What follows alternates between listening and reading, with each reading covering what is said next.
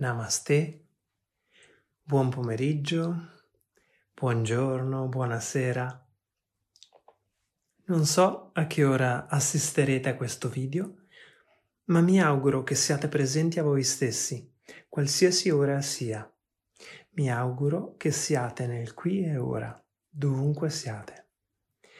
Sono stato invitato a parlare a questo festival online e ho già avuto occasione di prenderne parte gli anni passati, quando era presenziale, anche se la mia partecipazione è sempre stata via Skype. Il mio retroterra riguarda in parte l'argomento che state approfondendo, che è la proposta di questo festival pranico. Dal 2001 io e la mia famiglia stiamo lavorando in questa direzione, con ritiri sul prana Fino al 2009 è stato parte del mio viaggio parlare di questo argomento in numerose conferenze che ho dato in quegli otto anni. Ho finito per incontrare molta gente in Europa e altri paesi, sempre riferendomi ai testi di esponenti del movimento. E ovviamente, per coerenza, io stesso lo vivevo nel quotidiano, poiché io e la mia famiglia seguivamo processi connessi con la nutrizione pranica. Quindi abbiamo fatto questa esperienza per lungo tempo ed è stato molto interessante per la nostra crescita, l'autoconoscimento, la ricerca interiore, per vedere come funziona la relazione con i nostri strati interiori quindi sono 19 anni ora che abbiamo a che fare a diversi livelli con ciò che questo festival propone e che si è affacciato per la prima volta al grande pubblico con il libro di Jasmine Nutrirsi di luce. Alcuni giorni fa lo yogi Prahlad Jani ha lasciato il corpo ha passato molti anni senza bere né mangiare. Io l'ho incontrato ed è stata un'esperienza molto interessante.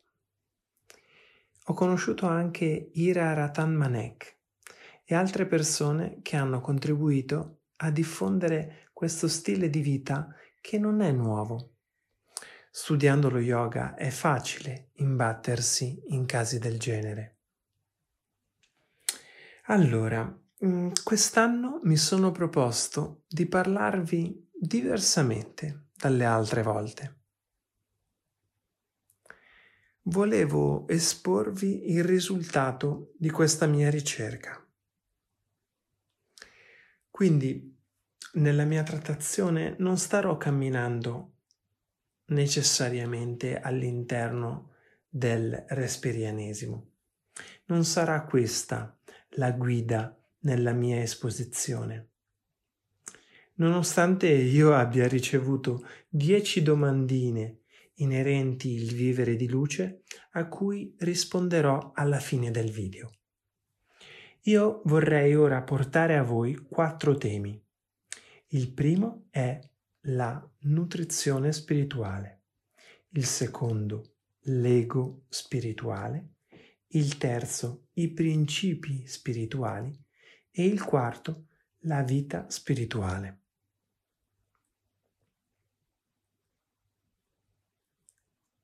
Tenterò di tracciare una linea in questi temi per poi dedicarmi al prana nello specifico, alla connessione con la nostra parte sottile. Per quanto riguarda la nutrizione spirituale, parlerò a partire dalla mia esperienza con lo yoga. Io sono insegnante di yoga da molti anni. Ho frequentato diversi corsi in India e ogni anno torno in India a studiare.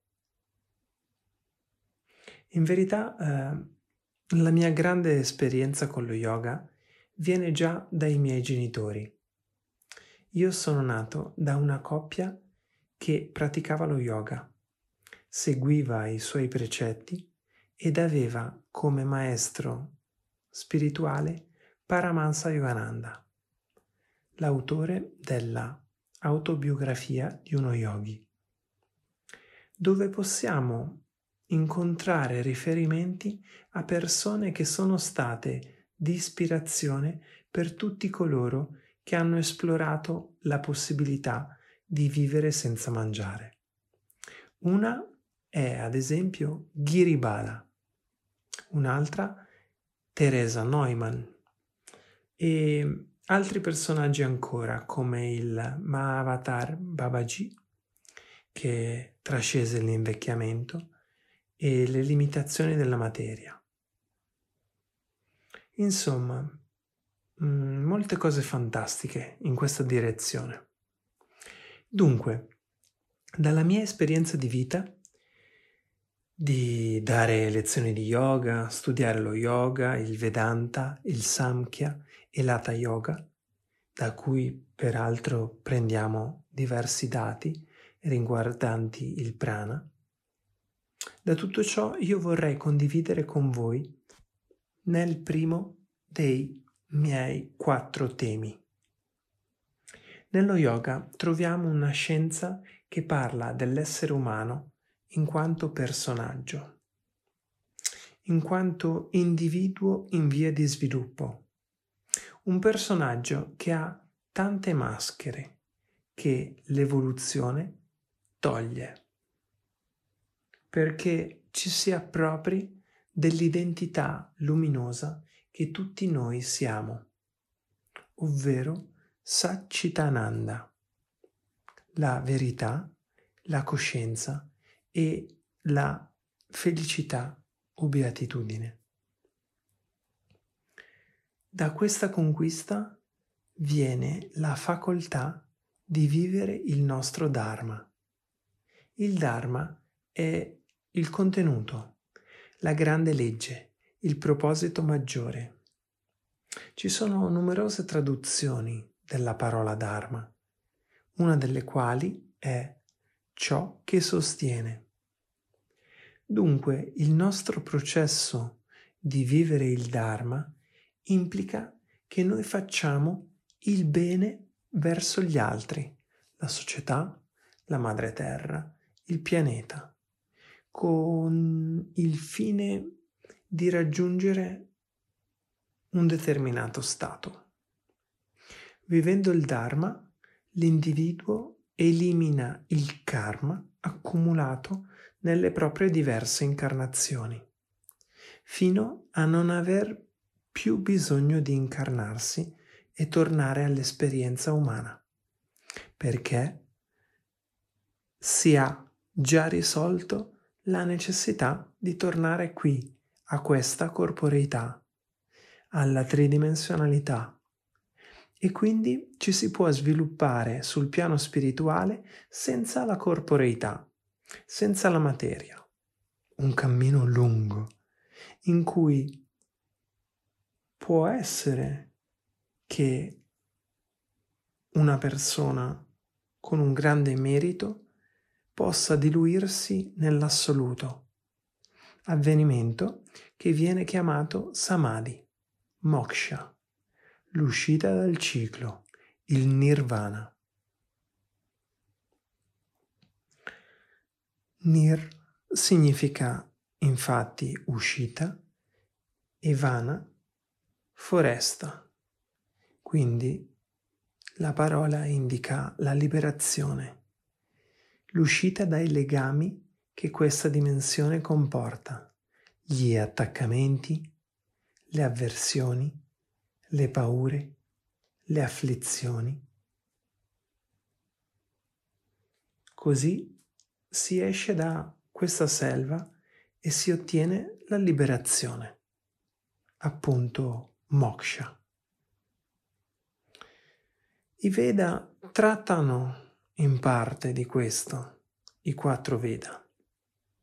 Dopo i Veda c'è la parte finale ai Veda, chiamata Studi sul Vedanta, che sono le Upanishad, 108 Upanishad principali che trattano della nostra elevazione e della confusione che la nostra mente fa quando si identifica con il personaggio in cui abita.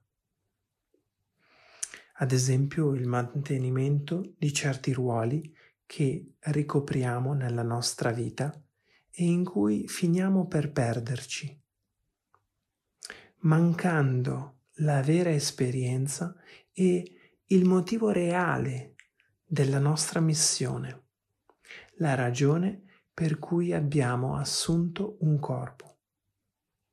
Poi incontriamo la Bhagavad Gita, il cui autore, secondo la mitologia, è Vyasadeva, che racconta ciò che è stato il Mahabharata a Ganesh, il figlio di Parvati e Shiva. Ganesh rompe il suo corno, il suo dente d'avorio, e scrive con esso questo testo. Per questo trovate Ganesh con un dente rotto. Vyasadeva racconta tutta la storia del Mahabharata e all'interno del Mahabharata c'è l'episodio della Bhagavad Gita, il dialogo tra Arjuna e il Signore Krishna, prima della battaglia di Kurukshetra. Da questo dialogo vengono i 18 capitoli che corrispondono alla canzone del Signore, che è appunto la traduzione della parola Bhagavad Gita. In questo testo si tratta di vari tipi di yoga, di osservazioni sul nostro modo di essere, il nostro potenziale in quanto esseri di luce, in quanto essenza di Brahman, perché in quanto dei abbiamo un potenziale infinito. In seguito, più vicino a noi in linea temporale, qualche secolo prima di Cristo, troviamo un saggio veggente, un rishi, chiamato Patanjali, a cui viene attribuita la sistematizzazione dello yoga. Così lo yoga diventa un darshana, ovvero una scuola ortodossa, proprio a partire da Patanjali. Con lui lo yoga si arricchisce di una nuova caratteristica, quella del Raja Yoga, una delle quattro forme di yoga assieme al Karma Yoga, il Bhakti Yoga e il Jnana Yoga. Raja Yoga è lo yoga regale, il Karma è quello dell'azione, il Bhakti della devozione e il Jnana dello studio e della conoscenza. Lo yoga reale include la meditazione, la ricerca del proprio sé. In questo trattato di Patanjali intitolato Yoga Sutra, si discorre delle nostre capacità e delle nostre afflizioni, ovvero come si incappa negli impedimenti alla visione della realtà così com'è, lungo il cammino di evoluzione spirituale. All'interno del trattato si fa esempio di cose molto semplici, come l'inganno, l'autoinganno, che è una di queste percezioni erronee sulla realtà, ovvero noi abbiamo una visione miope di ciò che sta succedendo e molte di queste confusioni derivano da una nostra credenza noi cominciamo a credere in una cosa e il nostro modo di vedere il mondo passa sempre da quel prisma perché abbiamo bisogno di incasellare ciò che vediamo in ciò che la nostra mente crede. Quindi noi modifichiamo la realtà, ciò che ascoltiamo, ciò che vediamo, ciò che studiamo e riconduciamo tutto a conferma della nostra credenza. In genere il nostro modo di operare è non sviluppare una modalità di ricerca, ma soltanto reiterare costantemente il nostro credo. Crediamo in qualcosa e cerchiamo prove che testimonino la giustezza della nostra credenza. Nonostante questa possa essere l'errore più grosso della nostra crescita.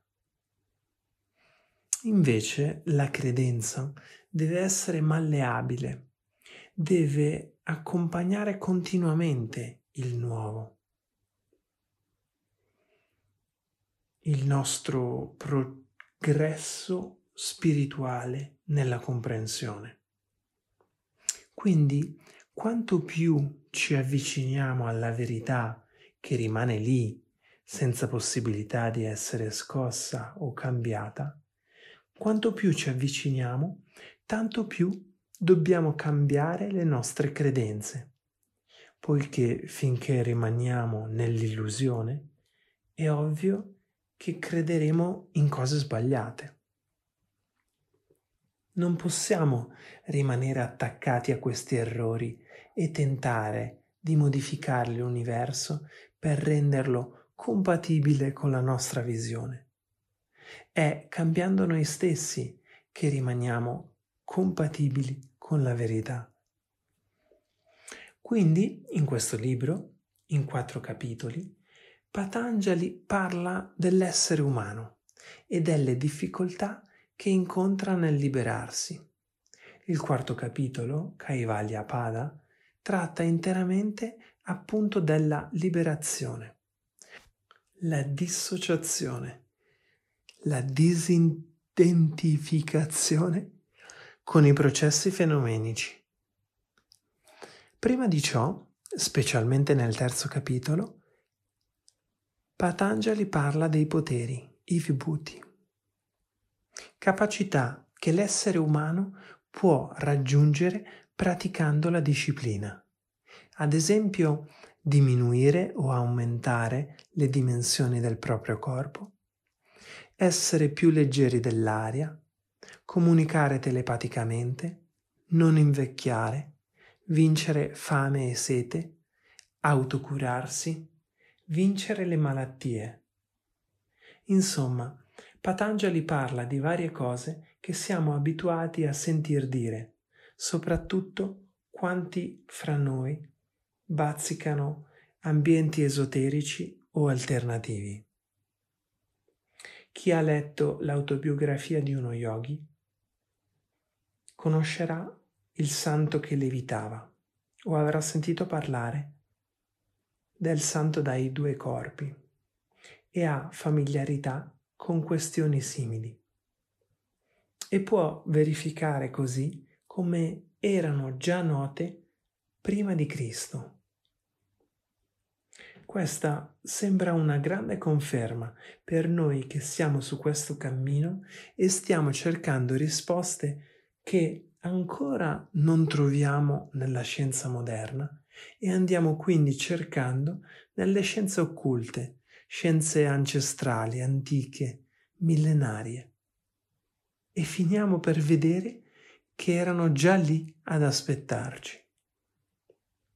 Io vorrei allora prima di concludere questa parte che voglio condividere con voi, vorrei accelerare il tempo cronologico nella linea dell'evoluzione dello yoga e in seguito tornerò di nuovo agli Yoga Sutra di Patanjali dove il saggio parla di tutti questi poteri. Ok?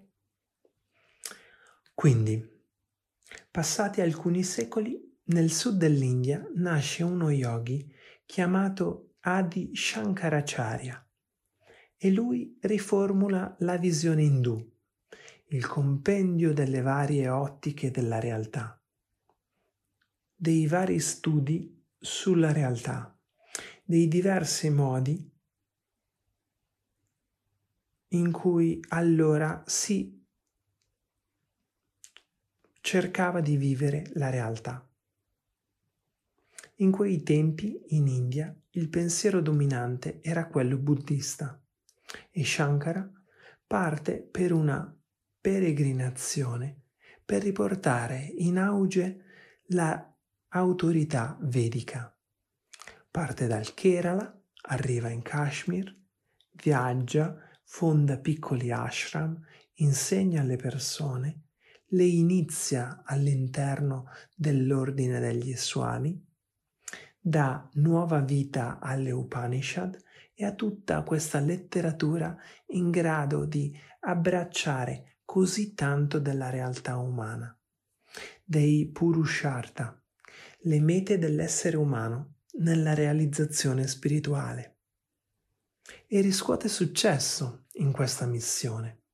Trascorre tutta la sua vita a diffondere l'autorità vedica e nel frattempo compila anche numerosi Baisha, commentari di opere sacre, tra cui, ad esempio, lo Yoga Baisha, in cui commenta appunto gli Yoga Sutra di Patanjali, e altri, come il Baisha alla Bhagavad Gita ed altri ancora.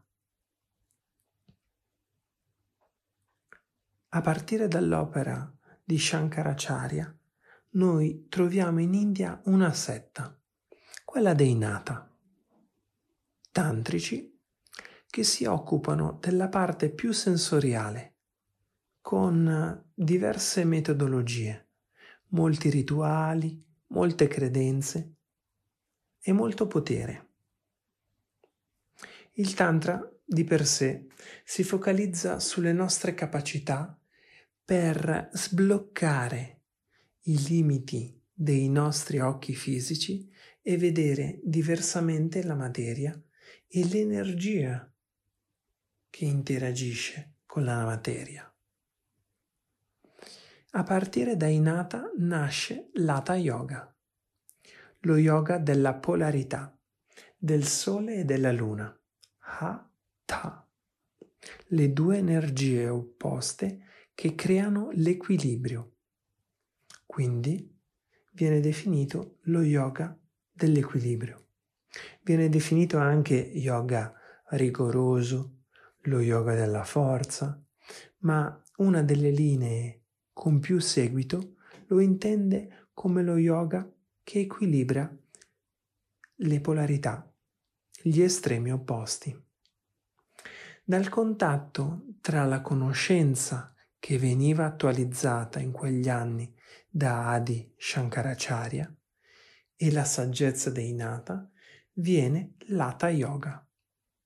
I primi maestri che lo portarono a definirsi erano non solo profeti, ma avevano anche altri poteri speciali, parafisici, paramentali, extrasensoriali, le cosiddette siddhi.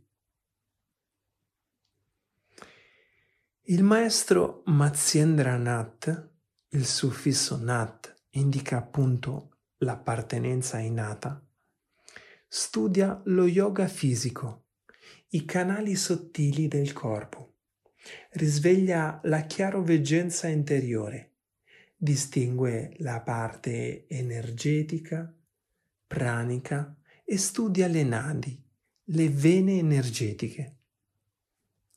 Come nel corpo abbiamo il sistema nervoso con i suoi nervi, l'apparato circolatorio con le sue arterie, vene, capillari e tutto il resto, abbiamo anche il sistema pranico, costituito di questi circa 72.000 dotti energetici definiti appunto da Matsyendranatha.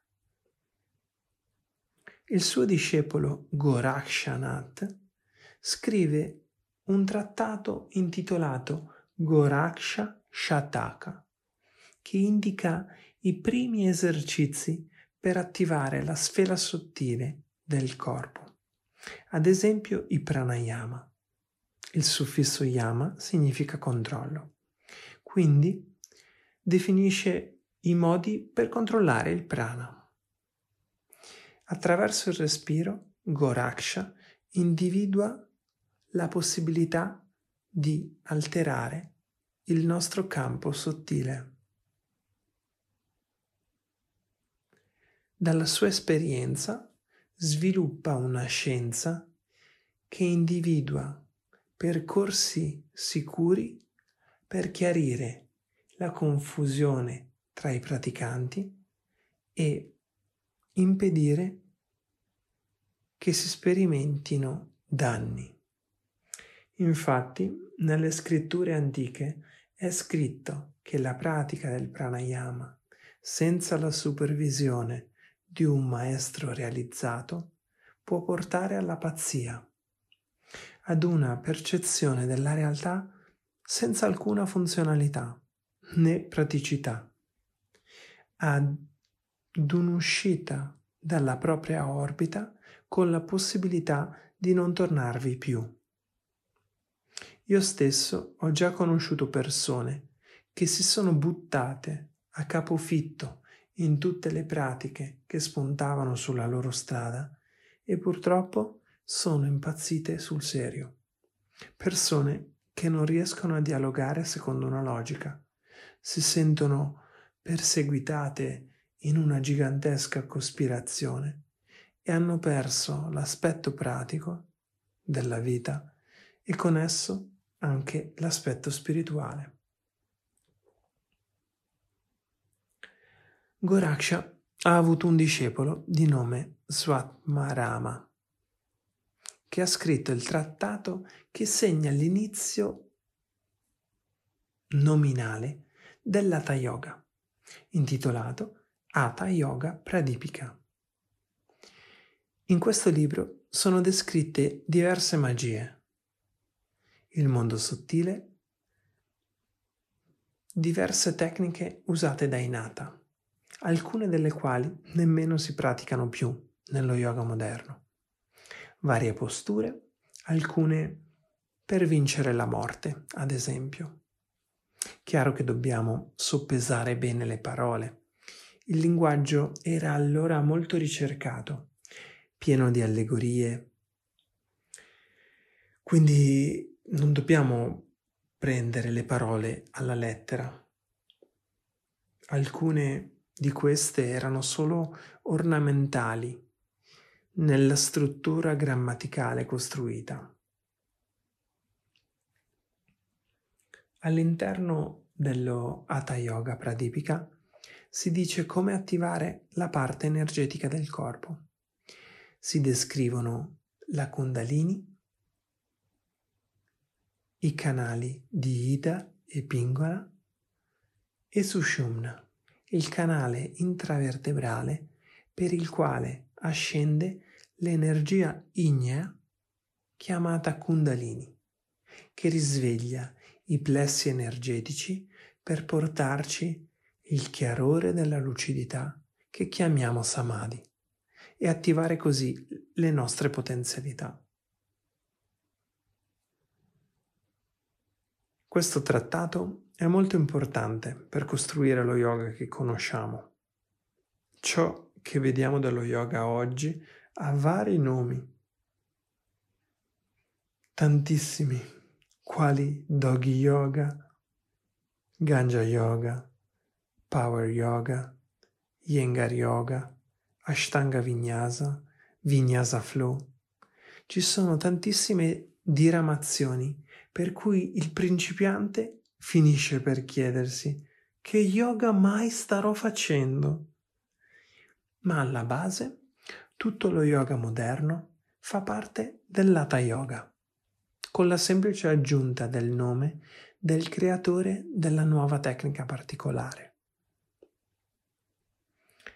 Dopo il trattato dello Hatha Yoga Pradipika abbiamo il Gheranda Samhita, in cui il saggio Gheranda descrive il mondo interiore sottile, variasana, mudra e posture per attivare i canali sottili. Mm, o il legame fra il nostro dito con ciò che rappresenta. E quindi quali forze stiamo attivando quando colleghiamo terminazioni energetiche, quali circuiti si formano. Questi saggi avevano la chiaroveggenza per riconoscere quale circuito si chiude, perché unire quelle dita. È uno studio molto appassionante. Nel Gheranda Samhita si descrive questa parte sottile a cui noi normalmente non abbiamo accesso. Certo, sappiamo che l'agopuntura si occupa di questo quando agisce sui meridiani energetici e questa azione ha effetti sulla parte sottile della nostra mente. In seguito, dopo il Gheranda Samhita, viene il Shiva Samhita, un trattato che parla dei chakra, che sono Muladhara, Svadhisthana, Manipura, Anahata, Vishuddhi, Agna e Sahasrara. Ogni chakra è collegato ad una ghiandola e ogni ghiandola secerne un particolare ormone che ha un particolare effetto nei nostri corpi fisico, emozionale e mentale. Quindi tratta dell'energia collegata allo spirito di sopravvivenza fino a quella più spirituale illuminata. Da questi trattati vengono tutte le elucubrazioni che avremo sicuramente letto su riviste del settore e nuove pubblicazioni. Da, è proprio da questi testi che contengono il significato di ogni simbolo, del perché c'è una testa di elefante lì dentro, perché quella stella ha la punta verso il basso, perché Anahata, il chakra del cuore, è simboleggiato da due triangoli uno con la punta verso il basso e l'altro con la punta verso l'alto. È una scienza molto complessa, tanto da poterci riflettere in un corso di un weekend intero.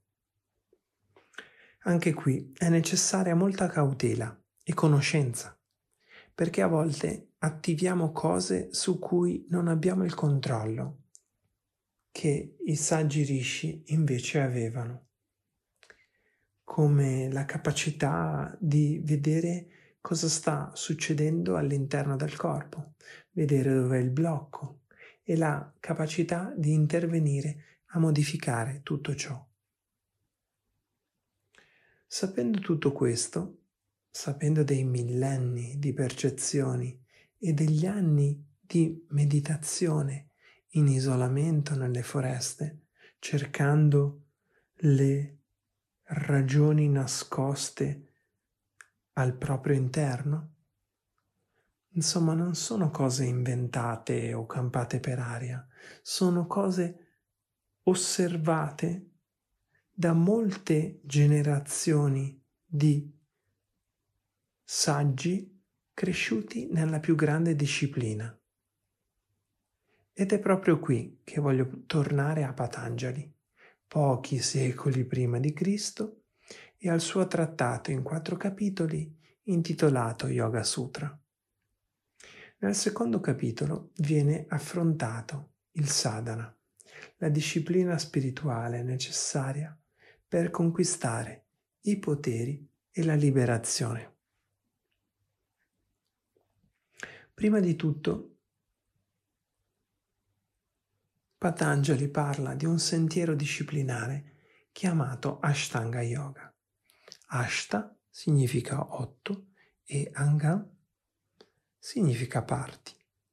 Otto gradini da percorrere per realizzarsi, autorealizzarsi. Ne parlerò solo rapidamente e soprattutto dei primi due. Questi otto sono chiamati Yama, Niyama, Asana, Pranayama, Pratyahara, Tarana, Tiana, Samadhi. Nei primi due, Yama e Niyama, si espone ciò che permette di rimanere in sicurezza mentre si progredisce per gli altri stadi del percorso.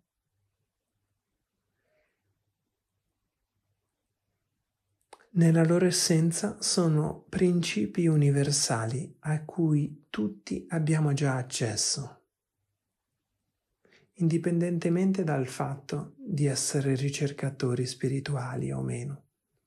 Sono norme che portiamo dentro noi stessi quali la non violenza, il non mentire, il non rubare, la non promiscuità, la non possessività.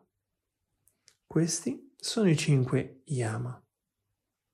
I niyama sono pulizia e purezza, accontentarsi, disciplina e autosuperamento, studio di sé e della tradizione, dei libri sacri, degli esseri umani evoluti e, per ultimo, fiducia in Dio, eh, nell'assoluto, nell'intelligenza superiore, nell'io superiore e fiducia nel fatto che verremo condotti senza bisogno di mantenere costantemente il controllo. Questi sono i dieci principi che Patanjali dice fondamentali per arrivare a scorgere i poteri. Nel capitolo dei poteri il Vibhuti-pada, al Sutra 38 sta scritto Chi colloca lo sforzo della sua vita per conquistare una siddhi, un potere, in quel caso la siddhi diventa un ostacolo per il suo progresso spirituale. Voglio ripetere. Chi si adopera con tutte le sue energie vitali per conquistare un potere extrasensoriale, un potere mistico, questo potere diventa un ostacolo nella sua liberazione. Dunque, riassumendo, dice che non dobbiamo provare attaccamento per queste condizioni fisiche speciali, per i meccanismi fisici che ci porteranno alla realizzazione. Dobbiamo rimanere attenti e presenti ai nobili principi. Questa, secondo me, è la chiave della questione. Sarà che voglio smettere di mangiare, ma ancora derubo le persone di opportunità o rubo attenzione o rubo qualsiasi altra cosa? O sono ancora violento nel mio modo di parlare con i miei genitori, con mio figlio, con il mio compagno? Sono veritiero nelle cose che, che faccio? Sono coerente, seguo Ardavan, il principio di coerenza? È veramente così in tutto ciò che faccio? Sono equilibrato in quello che penso e dico? L'osservazione dei principi è ciò che garantisce alla persona di non entrare in quello che, nella ricerca dei poteri, viene definito ego spirituale. Quindi tutto questo che ho detto riguarda la nutrizione spirituale, il rifocillarsi di conoscenza di queste tecniche, tenendo presente che siamo schemi di energia. il riempirsi di saggezza, la fiducia nell'assoluto, l'impegno e la disciplina quotidiani, la nostra relazione con Dio o la fonte o noi stessi. Tutto ciò è nutrimento spirituale. Non necessariamente smettere di mangiare.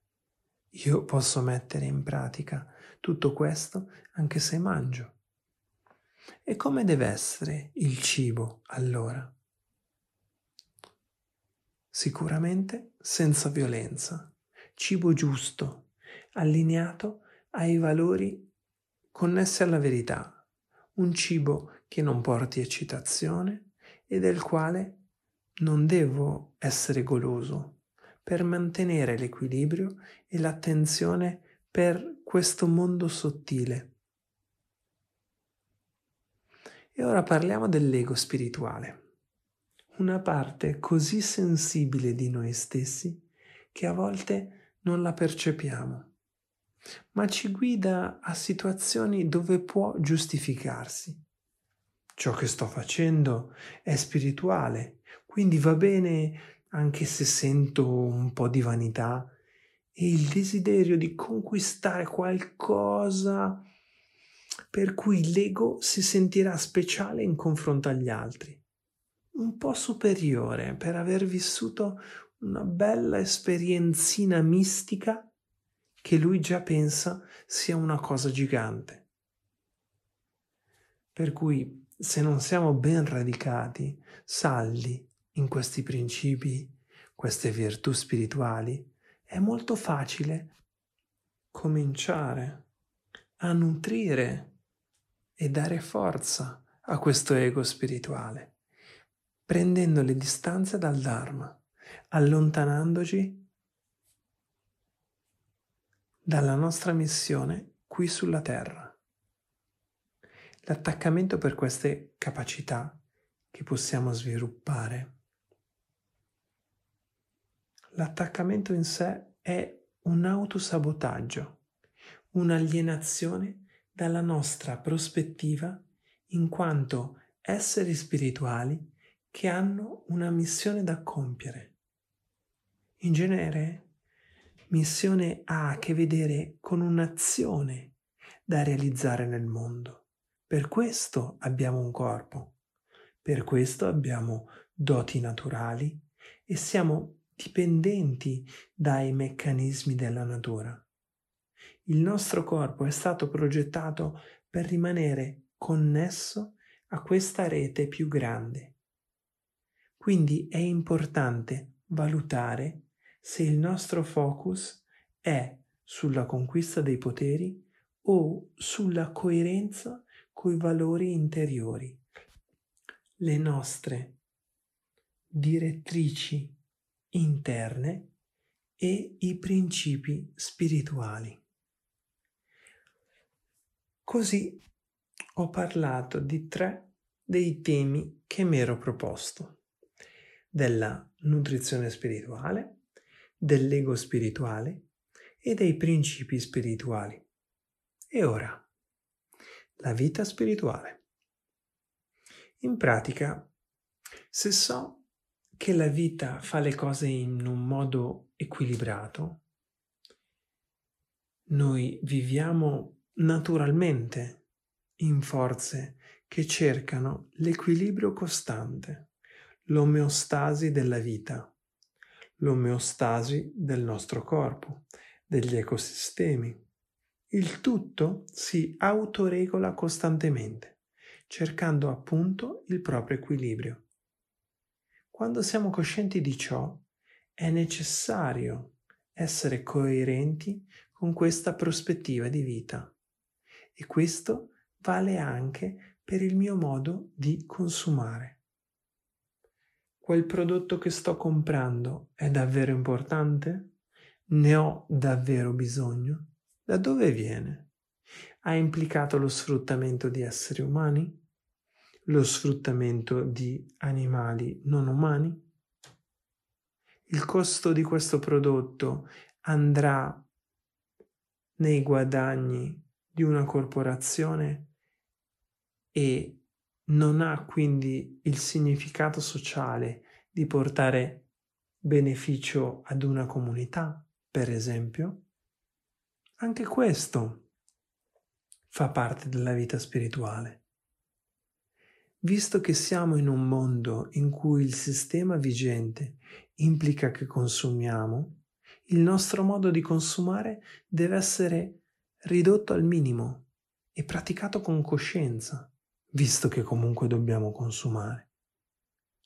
E questo vale anche per il consumo di alimenti, di beni e per la cura del corpo. Ad esempio, gli orari. Non ho più bisogno di dormire perché ho smesso di mangiare. Ma il corpo ha bisogno di dormire, di riposarsi e di determinati ormoni. Quando siamo svegli, siamo attivati da ormoni quali cortisolo, un ormone eccitante che genera stress. Quindi noi di fatto ci riempiamo di stress che porta a dinamismo.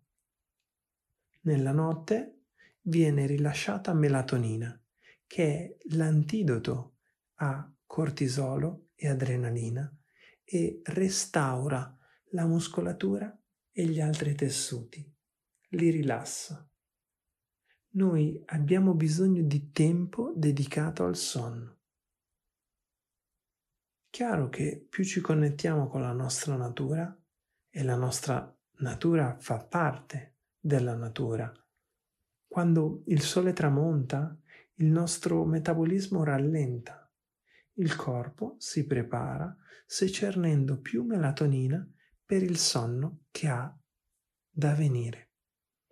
E se noi rimaniamo sempre attivi, luce accesa, elettricità a tutto andare, computer, cellulare accesi tutto il tempo.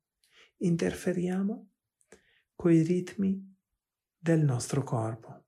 Iniziamo a svegliarci tardi, perdiamo i picchi di dinamismo del nostro corpo a favore della disintossicazione.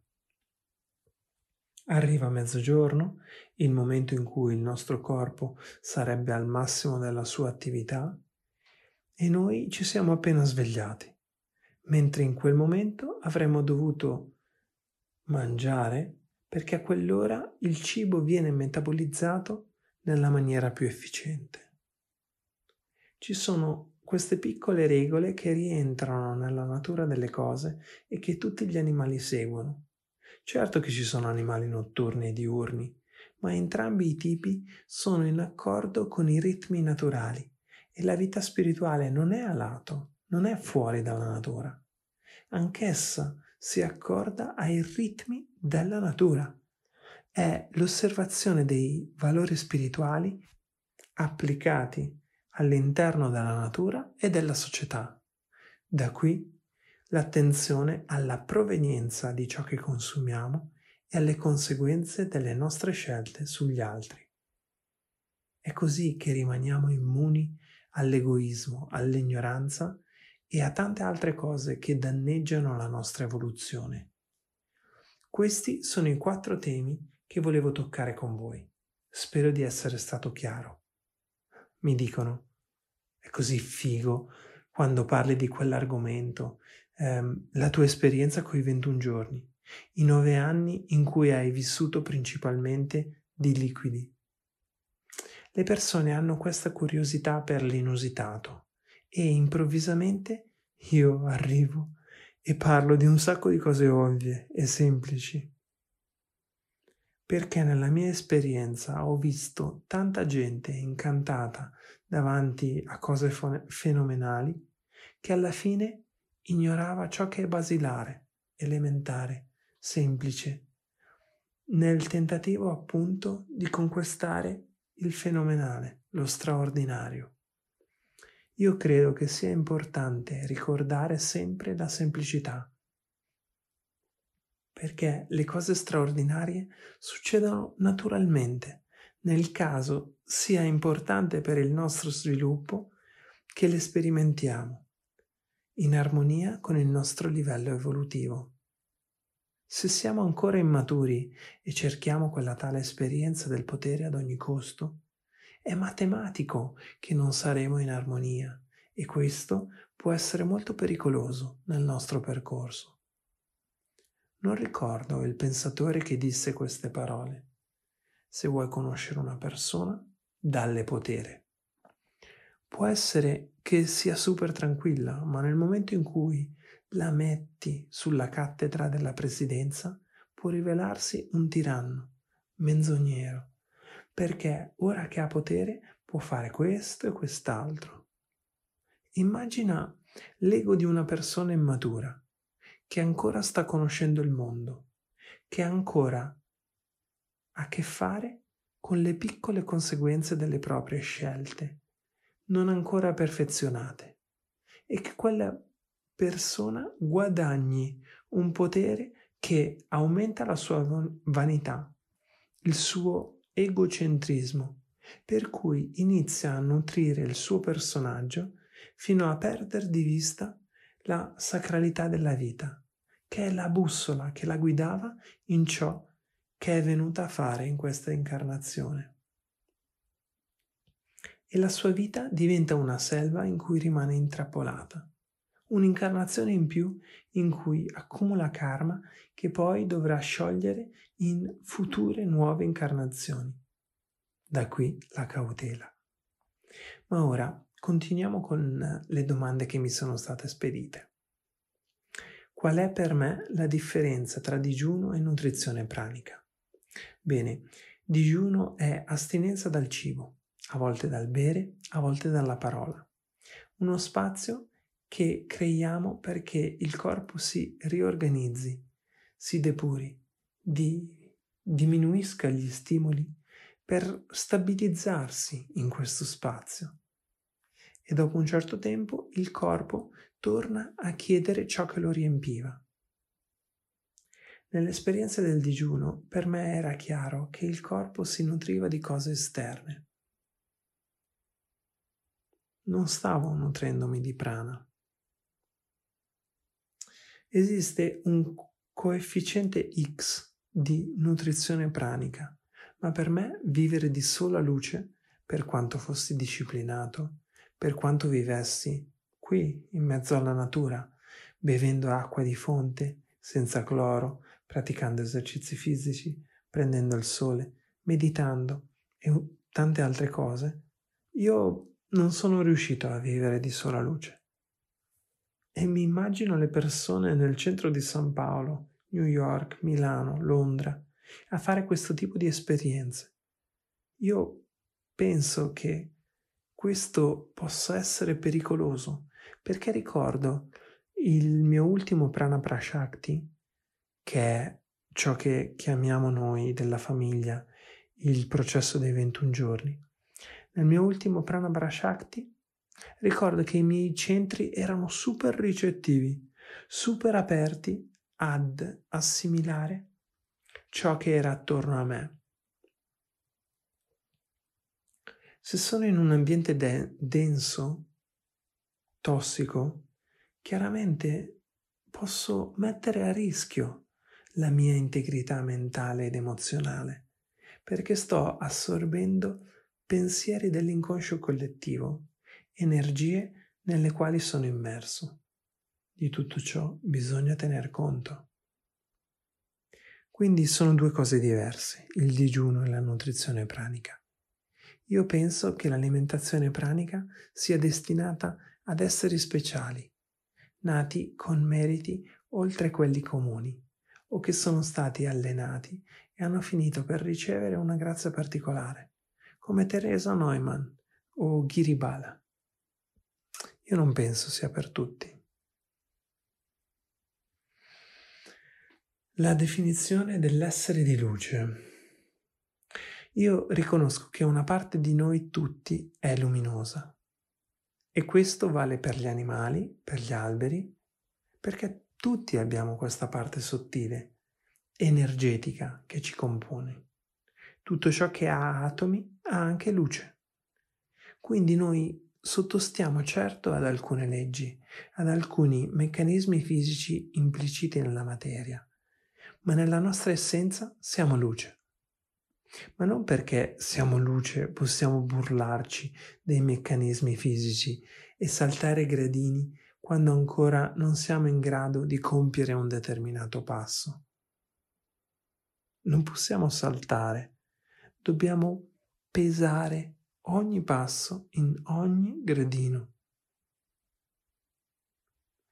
Poi, la mia opinione riguardo il Covid-19, un tema che sta toccando tutti i luoghi del mondo, incluso il piccolo paradiso in cui vivo.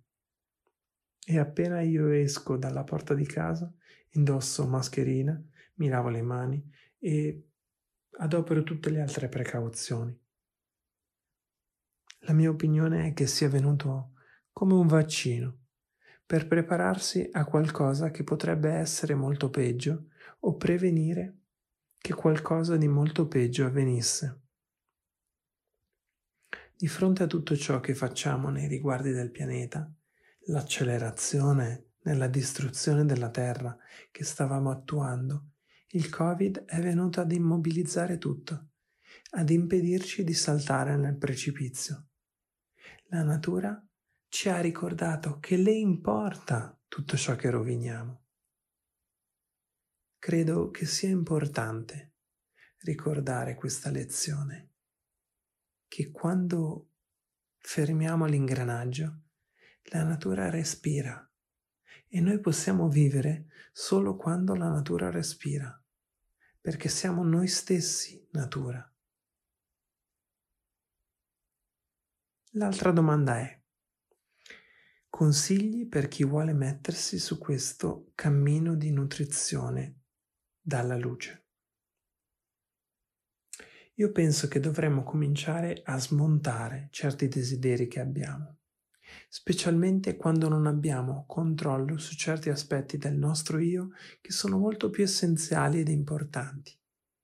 Soprattutto quando, mi ripeto, la situazione potrebbe aggravarsi a causa degli elementi che ci impediscono di sentirci pieni, felici, di realizzare il nostro proposito di vita che è molto più importante di eliminare il cibo dalla nostra vita. Io credo all'interno della direzione della mia vita sulla quale cammino dal 2001 sotto l'influenza di queste informazioni e del lavoro fatto assistendo le persone nei processi, che se qualcuno un giorno sviluppasse la possibilità di vivere senza bisogno di cibo, non sarebbe perché ha fatto determinati processi, o iniziazioni. Questo si verifica per meriti spirituali e per meccanismi spirituali. Perciò credo che qualunque persona, diciamo comune, ancora nella condizione di giudicare, mentire, illudersi di fronte alle apparenze, non dovrebbe preoccuparsi di tutto questo, perché ha altre priorità Davvero? La nutrizione pranica finisce per essere una distrazione, un errore di focus nel voler smettere di mangiare. So che ciò che sto dicendo può essere una secchiata d'acqua fredda per chi è super entusiasta e la vede come la soluzione a tutti i suoi problemi ma non è la soluzione a tutti i problemi.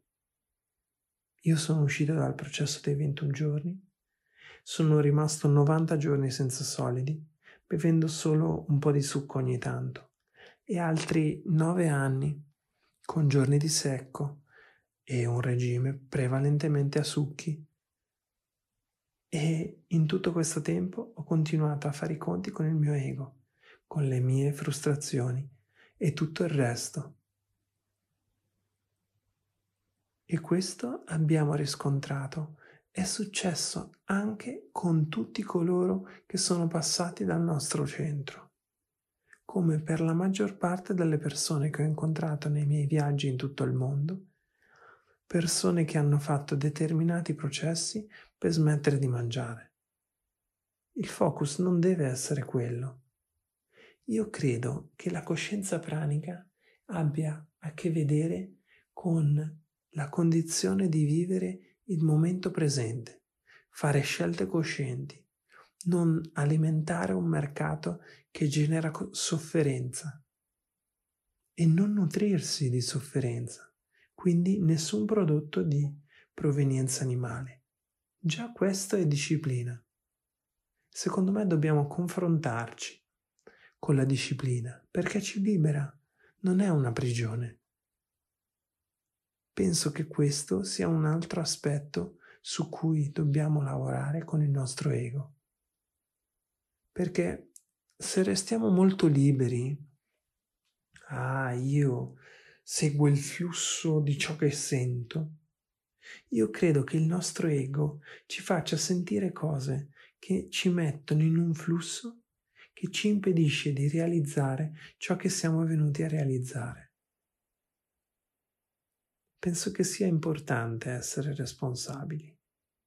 In genere le persone che hanno ali grandi e non si posano da nessuna parte sono persone privilegiate io credo che nella costruzione della coscienza collettiva esse hanno una responsabilità molto grande nei confronti delle persone che non hanno privilegi invece.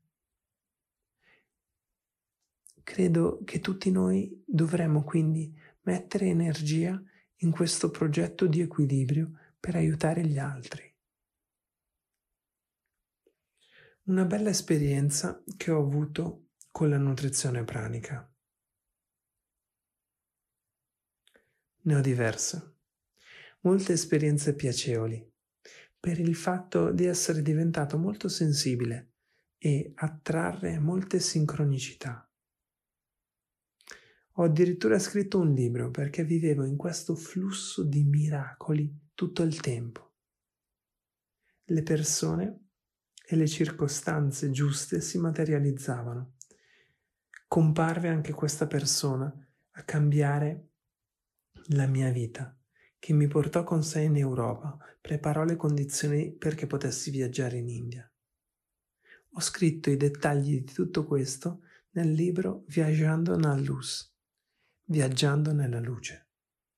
Lì ho descritto anche l'esperienza con la mia famiglia, l'accompagnamento degli ospiti del centro, le sfide, ma per la maggior parte esperienze di incontro molto belle, che non sono collegate necessariamente a questa condizione nutrizionale, ma che sono connesse certo ad uno stato vibratorio. Chiaro, io non sto negando che la nostra nutrizione interferisce col nostro campo vibratorio. Mangiare alimenti che prendono molto sole, raggi asici, frutta fresca, prodotti locali, stagionali, ricchi di prana, ci mantengono in una certa fascia vibrazionale. E se riusciamo a creare una relazione di gratitudine e di armonia con il cibo, la vibrazione rimane alta e meditare porta questa vibrazione ancora più su. Imparare a lavorare, coordinare le sfere energetiche del corpo aiuta ancora di più. Vivere nella natura, meglio ancora. Radunarsi con persone che preghino con un'unica intenzione contribuisce anche quello. Sono tanti gli aspetti per mantenerci nella vibrazione dell'equanimità, per non parlare delle influenze astrali e altre innumerevoli influenze che ci colpiscono fin tanto che siamo in un corpo. In un corpo siamo soggetti a, ad altri elementi. La luna piena ci porta in uno stato X, la luna calante in uno stato Y. Quanto tempo dormi, se sei una persona disciplinata otterrai una certa risposta. Se sei una persona che un giorno dorme in un modo, un giorno in un altro, allora sperimenterai una casistica differente. La ricetta è individuale, ma sempre importante, degna di attenzione.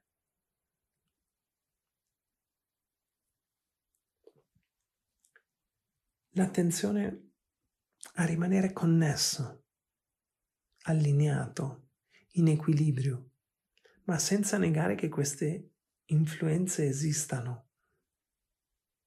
Un'esperienza spiacevole. In vari momenti del mio percorso io realmente mi sono illuso e ho finito per giudicare le persone, per alimentare un orgoglio spirituale, l'ego spirituale, pensando che le persone non si fossero ancora risvegliate a questa possibilità. E io mi ero già invece risvegliato ed ero qualche passo più avanti, senza che il pensiero fosse chiaro ed esplicito, ora lo espongo così, grossolanamente, perché si capisca. Credo che mettere l'ego in questa condizione può generare anche molto, molto attrito con le persone che mi dicevano calma, stacca un attimo, sei ancora nella terza dimensione e sei ancora nel giudizio. E io, ma che dici? Tu non sai cosa sta succedendo dentro di me. E reagivo sempre convinto di non essere influenzato dai fatti della vita. Penso che l'umiltà sia la condizione fondamentale per raggiungere la verità.